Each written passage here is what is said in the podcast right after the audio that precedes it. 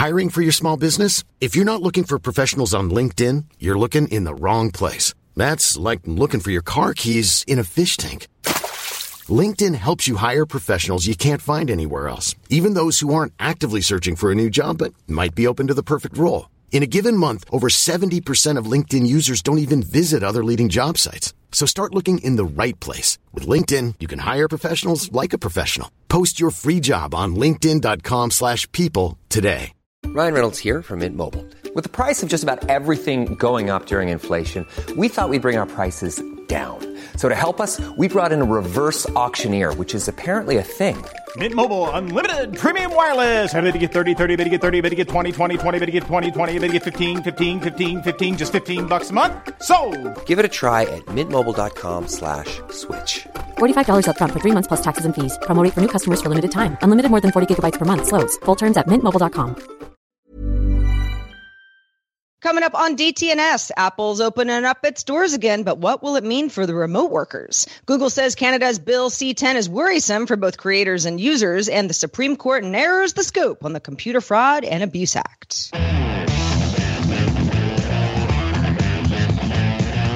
This is the Daily Tech News for Thursday, May 3rd, 2021. From Studio Redwood, I'm Sarah Lane. In lovely Cleveland, Ohio, I'm Rich Stroffolino. From Austin, Texas, I'm Justin Robert Young. And I'm the show's producer, Roger Chang. Before the show, we were talking about uh, Justin's new bird, uh, how birds' beaks get to the beautiful shape that they're in, and dogs, cats, and birds sometimes getting along and sometimes not. you never know what you're going to get on Good Day Internet. If you want to be part of that wider conversation, do so by becoming a member at patreon.com slash DTNS. Let's start with a few tech things you should know. Twitter launched its subscription plan called Twitter Blue, which provides the ability to undo a just sent tweet and access new themes and bookmarks with additional features coming alongside the US rollout. That's right, it's not available in the US right now. It is available in Canada for $3.49 Canadian a month and Australia for $4.49 uh, Australian and will be released in the United States later this year. Facebook CEO Mark Zuckerberg and WhatsApp head Will Cathcart confirmed in an interview with WABetaInfo.com that WhatsApp will support multiple devices, starting with an upcoming public beta, so users can access their accounts from up to four linked devices. New features include View Once, which will let users send content that disappears after it's been viewed, and Disappearing Mode, which will let users turn on disappearing messages across all chat threads. Amazon's camera unit Ring announced in a blog post it will make requests for public from public safety agencies such as police and fire departments for users' video footage more transparent. Requests for material must now be posted publicly in Ring's Neighbors app. The request for assistance feature in the Neighbors app will roll out starting next week, requiring user approval for requests from verified agency profiles with request history logged online so users can see how their police force is using the posts. The American Heart Association says that devices with Apple's MagSafe technology can cause interference when they're placed near cardiac devices such as pacemakers. The researchers from the AHA say that their findings highlight the importance of public awareness regarding an interaction between cardiac implantable electronic devices or CIED and a recently released model with magnetic charging capabilities. And Google announced in an email to Play Store developers that later this year, it will cut off access to advertising IDs that track users who've opted out of receiving personalized ads. After a user opts out, developers will simply see a string of zeros in its place. Google has also updated its support page for advertising IDs with the announcement. All right, Justin. Uh, sounds like everyone's going back to the office, or at least they are at one company. Hmm. Apple CEO Tim Cook sent out an email to employees asking them to partially return to their main campus starting on September. Tim Cook said most people will be expected to come in on Mondays, Tuesdays, and Thursdays at a minimum, with the option to work from home on Wednesdays and Fridays. Teams that need to work in person will return four to five days a week. Cook said employees can also work remotely for up to two weeks a year to be closer to family and loved ones, find a change of scenery, manage unexpected travel, or a different reason all your own, though managers need to approve these remote work requests.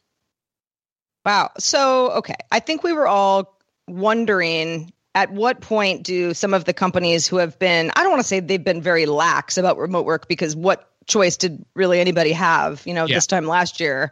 But uh but yeah, for for the Googles and the Facebooks and the Twitters and the Apples and and these are, you know, large not I'm of course naming companies in Silicon Valley, but companies that made very public, hey, we're, you know, everyone's going to be remote and maybe for the foreseeable future when some of that was going to start to reverse course. And I think in Apple's case, it's interesting because just built that beautiful new campus. We've seen it in Apple's remote uh, announcements of various products because they haven't been doing in-person uh, events. But otherwise, yeah, I kind of wondered what when was this when was this going to start happening? And I guess the time is now. I mean, I, I I would say for people who work down there that you would want to go in now before the traffic gets bad. it's actually like a 20 minute drive from the East Bay or San Francisco down to that campus when it will almost certainly be the hour and a half that it normally is eventually. Uh, this is a lot of follow the leader, like you pointed out, Sarah. Everybody is going to eventually sort of cascade in these announcements. I wouldn't be shocked if they look a lot like what Apple said. But what I'm more interested in is how he mentioned the floating two week work from home totally idea. Because what I had not considered is some of these companies taking the pattern interruption that COVID was and trying to be a little bit more progressive about overall work uh, uh, agreements.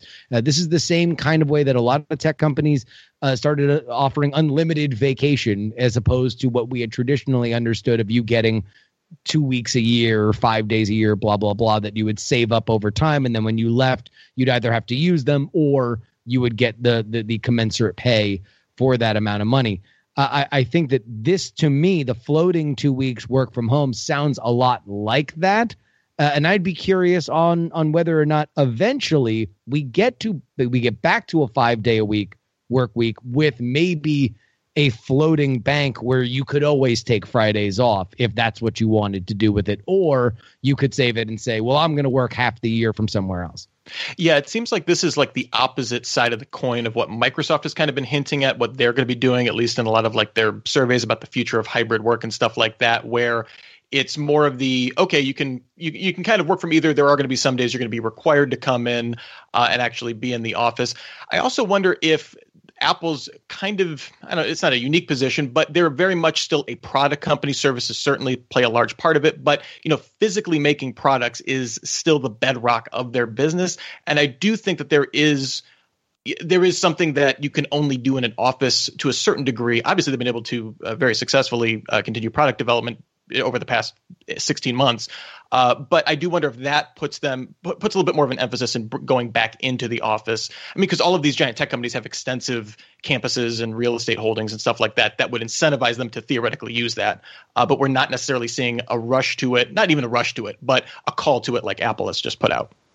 Yeah, I think it too. The you know, the the the mandatory. Okay, let's all rethink how we do our days. You know, rethink childcare, rethink you know where you sit at your desk at home because you didn't have an office before. All of those things were done in a rushed way, and so I think this is. I mean, certainly Apple, but a lot of other companies will be watching closely because Apple wouldn't do this unless the company was thinking to itself, okay, we've gotten we got we've gotten through a, a certain period we're doing we're doing okay but this will make things that much better and once this does go into effect in September, then there's going to be another period of time where it's like, okay, is it actually better? We thought it was going to be. Because when I look at this, I'm like, it's kind of a complicated week. It's like, what days am I working from home? What days am I going to the office? Sure, you get on a schedule and maybe that maybe that's great. Maybe the flexibility works, but it almost adds in, at least on paper, a layer of complexity that I'm just not sure anyone knows how that's going to play out just yet.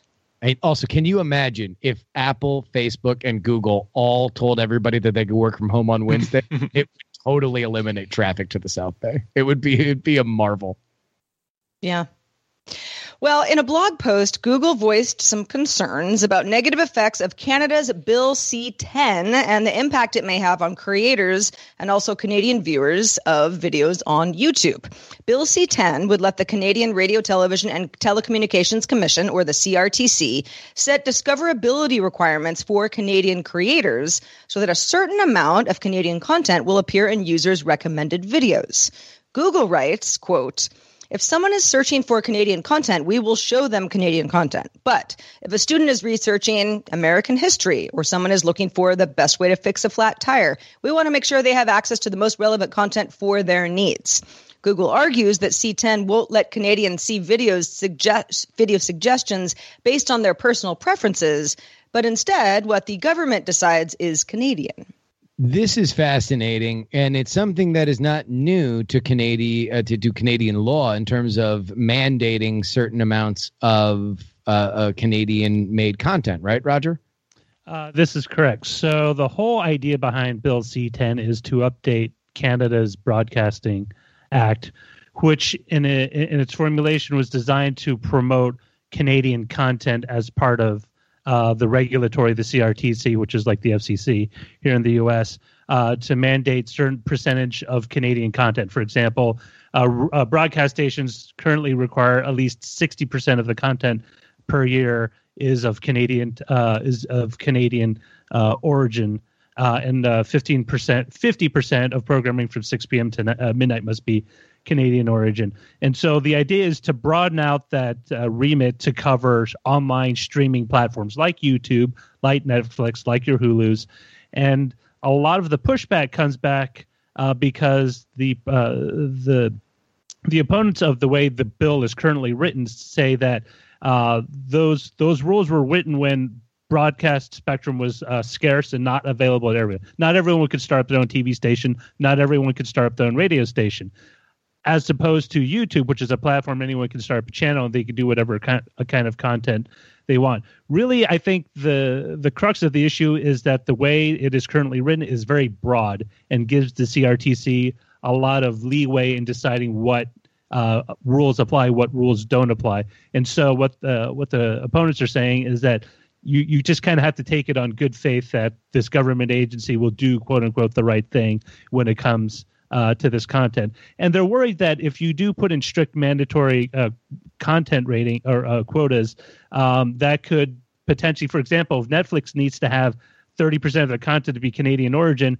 are they going to expand the amount of Canadian production or are they just going to shrink the library down so that they meet that weighted measure? And so there's a lot of vagaries and a lot of vagueness to it that they want to see a little more uh, uh, basically to have something a little more explicit and guarantees of protecting uh, content creators in Canada, so they're not necessarily seen as broadcasters and then subject to those same types of rules. Yeah, I mean, I can absolutely understand why Google's like, well, this is t- totally going to screw up our algorithm. Uh, you know, we're we're just trying to give the people what they want, not necessarily the, the you know the what you know weight it you know to be Canadian versus the information from from everywhere else, uh, and that you know if that is something that uh, YouTube is going to have to provide in Canada. What does it mean for other areas of the world? And and and yeah, so I oh, I I see why both are arguing for what they want and where I, I, think there's a lot of uh, uh, confusion on this is that initially there was in the bill an exemption for user generated content, which was subsequently taken out. Um, and so, you know, the the line on this has always been: listen, this is for this is really for impacting large platforms. Um, but again, Roger, getting back to the vagueness of kind of how this will be implemented, and getting into the fact that like just defining like what counts as a Canadian production has this very uh, complicated. There's like there's a, a system like yeah, you, like your director if you're a canadian director you get two points screenwriter two points. Like it, it gets very nitty gritty and i wonder even if you're a large youtube creator i i like i wonder and, you know how how they kind of quantify that in a way that can be enforced and useful to users and ultimately i mean a lot of the messaging on this has been kind of uh, been uh, also very incredibly vague for example the uh, the minister the heritage minister uh, steven uh, oh i'm gonna mispronounce his name. uh, uh, Steven Guilbeault, I hope I'm pronouncing it correctly, is uh, basically said in an interview that it would not apply to individual content users unless they reach a certain threshold of uh, uh, subscribers, which can mean like, is it a million? Is it 500,000? Is it three? You know, the, again, there's a lot of vagueness to it. And a lot of people are like, well, you know, can you just make it a little more explicit? Can you say that, you know, content creators on YouTube or Twitch or TikTok aren't subjected to this. So if I make a super awesome TikTok video that goes viral and I get like 10 million subscribers, suddenly I'm not a broadcaster and subject to these rules. All right. Well, Roger and uh, Justin and Sarah, do you like finding free stuff online, but don't want to sign up as part of a social network to do it? I know I do. Well, Nextdoor just launched a new feature called Free Finds that might be what you're looking for, sort of.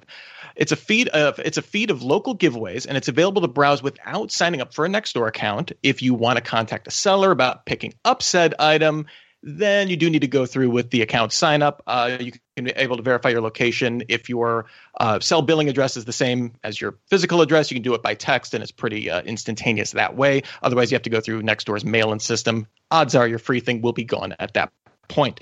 Free and buy nothing groups are kind of all over Facebook and other social media groups. And Nextdoor has also seen its own finds marketplace listings up 80% since the start of 2020, with 25% of those listings free items.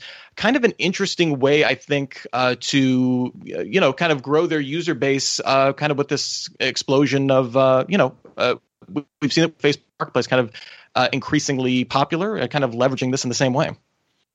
I guess the only reason I I think this will work is for people who have heard enough terrible things about other Nextdoor users and they say, I don't want to be part of that. You right. know, just a bunch of people tattling on each other, right? Oh, Nextdoor, it's for, you know, the neighborhood, you know, uh, you know, busybodies and, and nosy folks and, and people, uh, you know, not, not being very neighborly. I am part of my local Nextdoor community. I don't look at it every day, but I, am in there enough. I, I know in general what's going on. And free things or stuff for sale is a big part of that. And I guess if I was like, gosh, I hate Nextdoor. what a, you know, what, what a, what a crappy place to, you know, to, to gossip about my neighbors. But I wish I could find some free dining chairs. This would at least give me an entry in. Otherwise, it, it kind of seems like something that Nextdoor already offers. It's pretty simplified. I think I, the idea is that you have more people that are looking at it by making a free version of it, and and uh, uh, everybody can complain about Nextdoor until there's a loud noise, and you want to see whether or not somebody saw the transformer explode. Uh, there is there is a reality there that I think this is this is huge. To be honest, I'm this has been such a gigantic part of of our existence uh, personally. Moving where we gave away a lot of stuff, and now we've we've kept our eye out on our own new neighborhood to find stuff to fill in the gaps of the new place. That I'm kind of surprised that we have not gotten a full on dedicated social network to this aside from the fact that nobody can monetize it because the whole point of it is that you're giving things to each other peer to peer for free. Yeah. The, the one thing I'll say is this is like still walled gardens, but Nextdoor is just installing a really big window into one room. And I could see them doing the same thing with like events and that kind of stuff, which is a huge draw for Facebook. Same thing with Facebook Marketplace. I could see them being like, hey, you can view these community events that are happening going on. If you want to RSVP, you need to sign up and, and get you in. I could see that being an effective way for them to grow their user base. Amazon. Well, what, what, one second, one second, Justin. Before you get to that, just want to remind folks if you want us to talk about anything in particular, something that's come across your desk, you might let us know by submitting that story to our subreddit. Submit stories and vote on them at dailytechnewsshow.reddit.com. Ryan Reynolds here from Mint Mobile. With the price of just about everything going up during inflation, we thought we'd bring our prices down. So to help us, we brought in a reverse auctioneer, which is apparently a thing.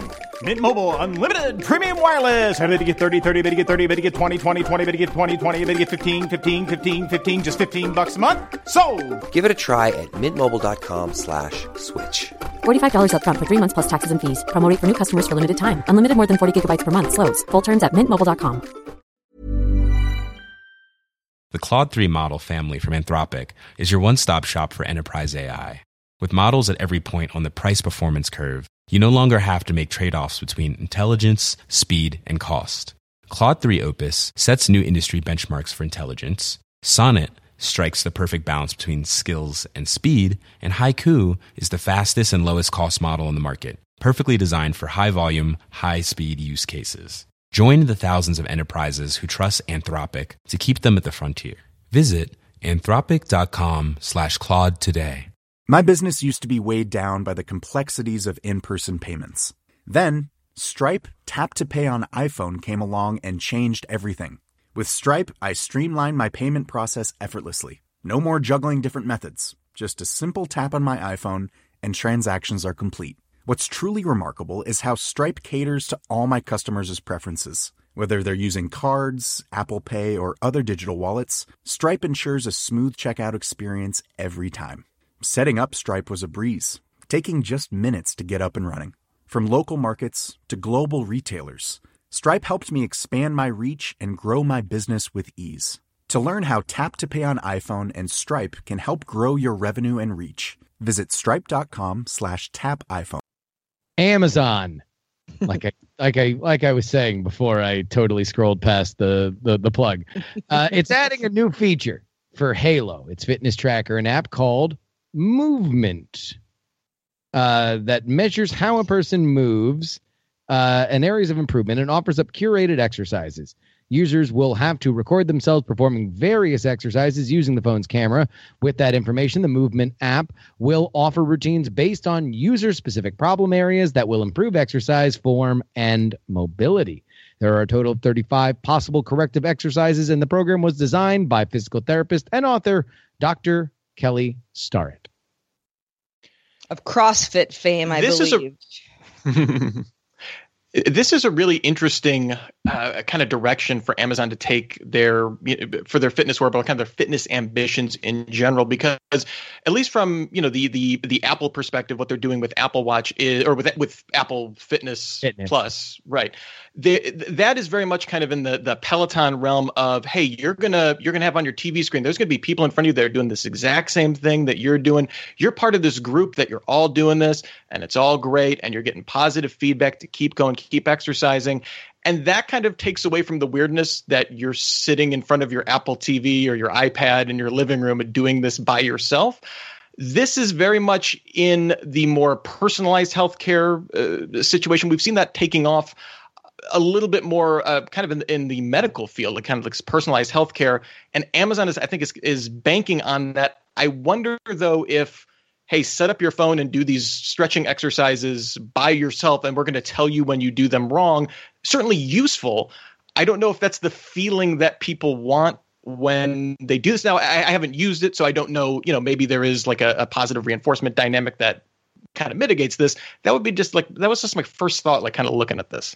Well, as far as I understand it, and I don't have a Halo fitness tracker, but Amazon is definitely going with the we want to give you data and stats that make sense to you. You know, mm-hmm. what's your body mass index? Well, what if we say it a different way so it makes more sense to you, whether your goals are weight loss or, you know, improved mobility or strength or, you know, your shoulders have better range of motion, all of that stuff. So when you, you know, I, I think about this all the time because I do a lot of fitness wearing my Oculus Quest. You know, it's like VR working out. And a lot of the time, I kind of I kind of look at my Fitbit, which is the fitness tracker that I use after I'm done with a workout, and I go like, okay, I burned you know 350 calories. That sounds pretty good. But I mean, what if I was squatting improperly the whole time and doing you know incremental damage to my back every time? Yeah. And there there's a way to have known that ahead of time where I could make adjustments. I'm not saying that Amazon has cracked the code on this. I mean, it's obviously not the same thing as going to a physical therapist, but but that kind of data, I think, for a lot of people, especially people who are saying, well, I don't really feel good, or something kind of hurts, or I'm not seeing the results that I was expecting. Uh, being able to adjust the way that you're trying to do something correctly can be really helpful. Uh, absolutely, and and I, I think that this is a whole different version of kind of fitness. The idea there there used to be this kiosk at the the gym that I was at that would have you do what I presume to be similar ideas here: ten squats, ten jumping jacks, stuff like that. It would then map out kind of the the the joint positions and point out that okay, you are leaning too much on this side, or you are you are doing things uh, uh, improperly. Uh, and and so I presume that the next step there would they would try to sell me some plan where I would I would go forward and and correct these things. That's where I think you get the feedback. Is you do the you do the exercises and then you uh, get your your diagnosis. You then get what is essentially I, I don't want to say physical therapy, but but some sort of set of exercises that would help help help to correct that. And then you do the ten jumping jacks again, and you're like, oh wow, look at this, amazingly better form, even if it's incremental. So uh, I think it's it, it's an interesting idea and something that uh, gets us a little bit more coherent in our quantifiable self revolution where we have nothing but information and not a whole lot else to show for it. uh, the U.S. Supreme Court has slashed the scope of the 1986 Computer Fraud and Abuse Act in a 6 to 3 decision handed down Thursday. This means federal prosecutors can no longer use this law to charge people who misused databases that they are otherwise entitled to access. Now, the central case involved Nathan Van Buren, a police officer in Georgia, who searched a license plate database for an acquaintance in exchange for cash, and whether he violated U.S. hacking laws by doing so. Van Buren was originally prosecuted on two counts. The first, the first which was thrown out, was for accepting money for accessing the database as a serving police officer. The second was for violating the CFAA, which was upheld until now. And the legal question wasn't whether or not he had broken the rules, he had broken the rules, but whether or not he had exceeded his authorized access by obtaining the data. Justice Amy Coney Barrett said in the majority ruling, quote, the government's interpretation of the statute would attach criminal penalties to a breathtaking amount of commonplace computer activity if the exceeds authorized access clause criminalizes every violation of a computer use policy, then millions of otherwise law abiding citizens are criminals. So, this was something that civil libertarians had long contended was overreach by the government. It was additional prosecution and often uh, uh, possible jail time or fines on top of what would be other crimes because you could put this on top of it and then that would give more leeway to prosecutors to do all sorts of prosecutorial things. Uh, what's interesting here is the the coalition. Uh, the six three came from all the liberal justices and all three justices that were appointed by Donald Trump. The three came from uh, the other side of the the conservative side of the bench that had not uh, recently been put on but it does bear at least maybe some sign of optimism that a more coherent view of some of these older laws, specifically as it comes to uh, uh, computer issues, uh, might be looked at with maybe little younger eyes. Maybe people that have set up their own email accounts. Well, and and and the thing to keep in mind is also that the like using accessing these databases that you know you're authorized to use for for unintended or for unauthorized uses or, or you know whatever the particulars in this case may be this may be against the terms of your employment. This may be against the terms of service yeah. of of that workstation. So you could still lose your job. You could you know it, it's just that you cannot at least under this ruling be brought up under you know this says the president you can't be brought up under federal charges under the uh, CFAA uh, for that right? You know, exactly. That, yeah, that's, that's really what uh, this is about: defining the scope of this law, and therefore making it more potent, and and not something where. You know, in 1986, the concept of this many databases was something really not uh, uh, uh, foreseen by the the users of, of or the creators of the law, and and obviously was kind of used to overstretch their bounds by the prosecutors who were using it. All right. Well, hey, we got some cool space news because NASA's new administrator, Bill Nelson, announced Thursday the agency will spend $1 billion to send two new robotic missions to Venus by decade's end. NASA's first visit to the planet since the early 90s. The Da Vinci Plus mission, that stands for Deep Atmosphere Venus Investigation of Noble Gases, Chemistry, and Imaging Plus, very catchy and obvious, will measure noble gases to store out the planet's origins and sniff for sulfur and carbon near the surface for evidence of recent volcanic activity. Meanwhile, the Veritas mission, Venus Emissivity, Radio Science, INSAR, Topography, and uh, Spectro- spectroscopy. spectroscopy. Press, yeah. Yes, we'll use synthetic aperture radar to look through Venus's clouds and recreate its topography, revealing whether volcanoes or variants of tectonic plates are active on its surface. Uh, Venus, a notoriously uh, uh, inhospitable uh, planet for kind of exploration, so using some some cool tech uh, and going to be going to be getting some more information uh, on on that kind of moody planet. And also, uh, uh, when it comes to Venus versus drones, Venus has a winning record. So let's let's let's not get too excited about uh, whether or not these are going to like. Just don't expect Mars level information and excitement from either of these drones. Uh, uh, Venus is is way better at playing defense against drones. yeah, I think think of all that hot, hot water, Justin. we Uh, gotta get there and figure it out. It's Exactly. gonna be Bull- great. Yeah. yeah, I, I, I, you know, when I when I first saw the story, I was like, oh, that's cool. Have we done that before? Yeah, in the 1990s, in fact. Uh, it's been a while though, so hopefully we'll learn a lot more about tectonic plates on that hot planet. They don't last All long, so it'll be a flash in the pan. yeah, well, you know, it's you know, best of luck, robots. Uh, Rich, did we get an email today? Yes, we did. Uh, Maravina sent us an email and said, "Quick question about the Amazon Mesh Network. If you have multiple devices, do you have to opt opt out of all devices, or is it an account-wide opt-out?" Love the show. Take care. Oh, Maravina, that's a, a good question. We were talking about this uh, with Allison Sheridan the other day. Uh, it was funny because Allison was like, I don't even have this option when I look at my Amazon account. Um, hopefully she has it since then. Uh, I was I was able to. Well, I had the option to opt out. I actually did not opt out. I, I'm okay with the Sidewalk Network at this point. But yes, good news, Maravina. It is attached to your account. So if you have multiple Amazon accounts that you're using for multiple devices, you would have to do it by account. But uh, but no, it, it's, it's a blanket opt out. So that's good news. Uh, right. If you have questions or comments or anything that we talk about on the show, you can send all of those emails. And we hope you do early and often because we love your feedback. Feedback at dailytechnewsshow.com. Shout out to patrons at our master and grandmaster levels. Today, they include Norm Fazekas, Chris Allen, and Mark Gibson. I would also like to, to send an extra special thanks, a virtual cupcake, to John and Becky Johnston, who are some of our top lifetime supporters for DTNS. Thank you for all the years of support, John and Becky.